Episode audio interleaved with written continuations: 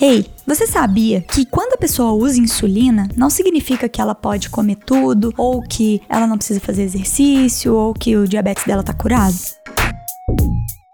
A pessoa que usa insulina tem que focar em usar o mínimo necessário para manter a glicemia normal, porque quanto mais a gente aumenta a insulina, mais a pessoa vai ter risco de ter hipoglicemia e de querer comer alguma coisa para não ter hipoglicemia ou de comer alguma coisa quando sente mal. E essa alimentação excessiva, às vezes sem estar tá com fome ou sem precisar comer, sem estar tá na hora de comer, vai acabar gerando um aumento de peso.